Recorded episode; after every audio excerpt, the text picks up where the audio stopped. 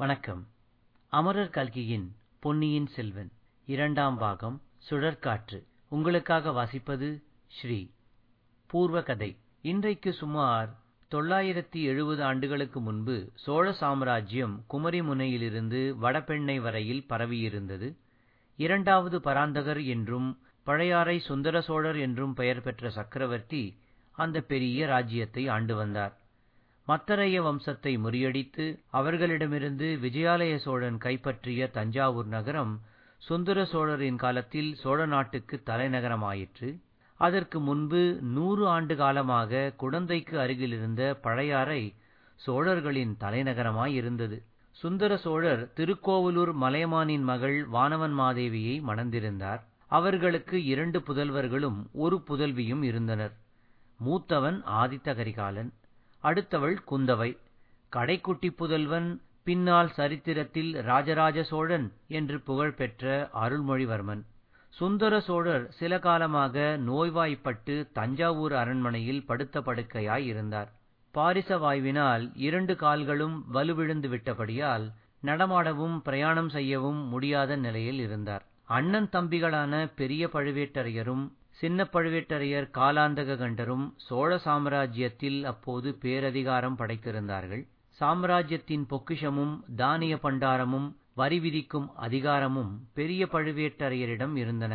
சின்ன பழுவேட்டரையர் தஞ்சை கோட்டையின் காவற்படைக்கு அதிபதியாக விளங்கினார். இளம் வயதிலேயே போர்க்களம் சென்று வீராதி வீரன் என்று பெயர் வாங்கிய ஆதித்த கரிகாலன் இளவரசு பட்டம் சூட்டப் பெற்று காஞ்சியில் வடதிசை சைன்யத்தின் அதிபதியாக தங்கியிருந்தான். தென்திசை படையின் மாதண்ட நாயகனாகிய அருள்மொழிவர்மன் இலங்கை தீவுக்கு பெரும் படையுடன் சென்று போர் புரிந்து கொண்டிருந்தான். அவர்களுடைய சகோதரி குந்தவை பிராட்டியும் மற்றும் பல சோழகுலத்து அந்தப்புற மாதரும் பழையாறை நகரில் இருந்தார்கள். இத்தகைய சமயத்தில் நாடு நகரமெங்கும் ஓர் அதிசயமான வதந்தி பரவியது.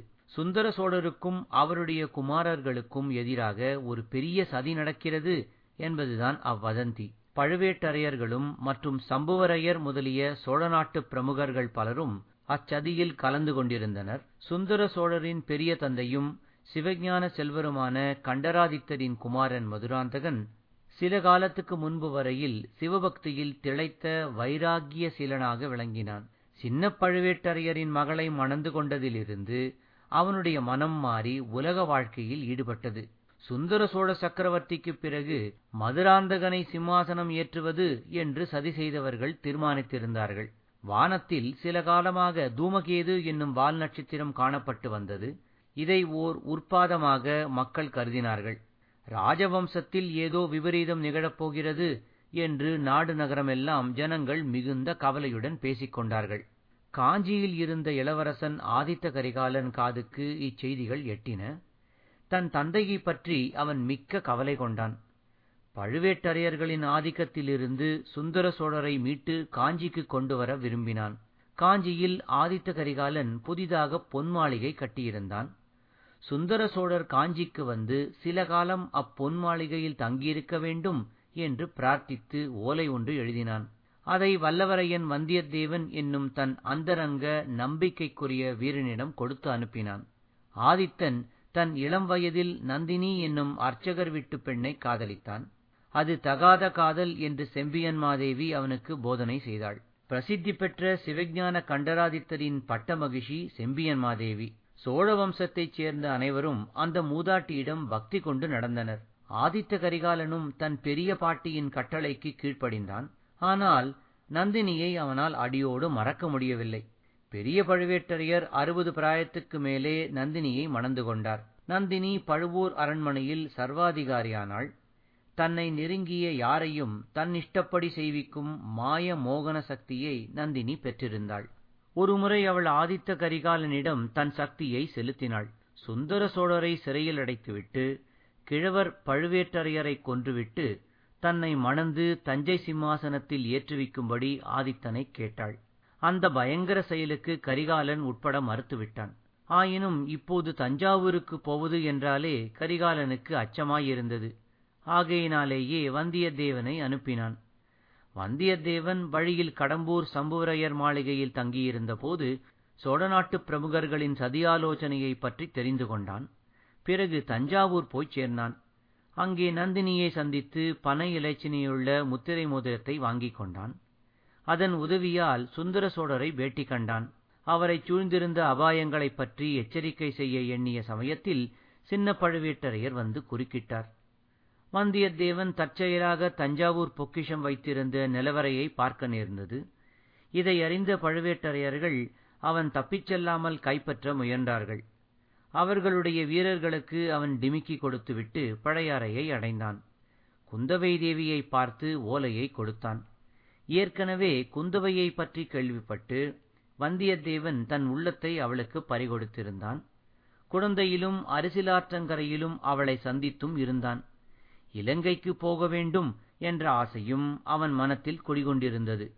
எனவே குந்தவை சொன்னபடி அவன் ஈழத்துக்கு உடனே செல்ல ஆயத்தமானான். பொன்னியின் செல்வ ராஜ்யத்துக்கு பேரபாயம் வந்திருக்கிறது உடனே புறப்பட்டு வா என்று குந்தவை ஓலை எழுதி கொடுத்தாள். அதை எடுத்துக்கொண்டு வந்தியத்தேவன் புறப்பட்டான். ஆதித்த கரிகாலனுடைய உள்ளம் மிக குழம்பி இருந்தது. வந்தியத்தேவனைப் பற்றி தகவல் ஒன்றும் தெரியாதபடியால் அவனுடைய கவலை அதிகமாயிற்று. தம்பிக்கு இளவரசு பட்டம் கட்டிவிட்டு தான் வெளிநாடுகள் பலவற்றுக்கும் சென்று தமிழ் வீரத்தையும் சோழர் புகழையும் நிலைநாட்ட விரும்பினான். ஆகையால் தான் தன் சகோதரன் அருள்மொழிவர்மனை தருவித்து காஞ்சியில் இளவரசு பட்டம் சூட்டிவிட்டு தான் ஈழத்துக்கும் சாகவகம் புட்பகம் கடாரத்துக்கும் போக விரும்பினான்.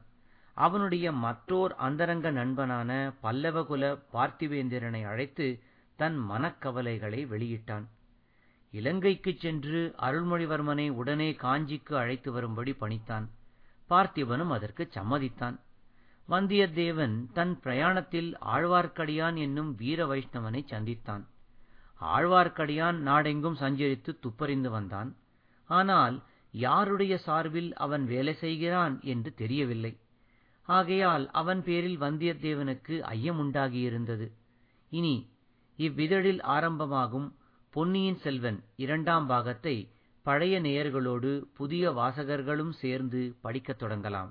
இதோ உங்களுக்காக இரண்டாம் பாகம் சுழற்காற்று முதல் அத்தியாயம் பூங்குழலி. நன்றி வணக்கம்.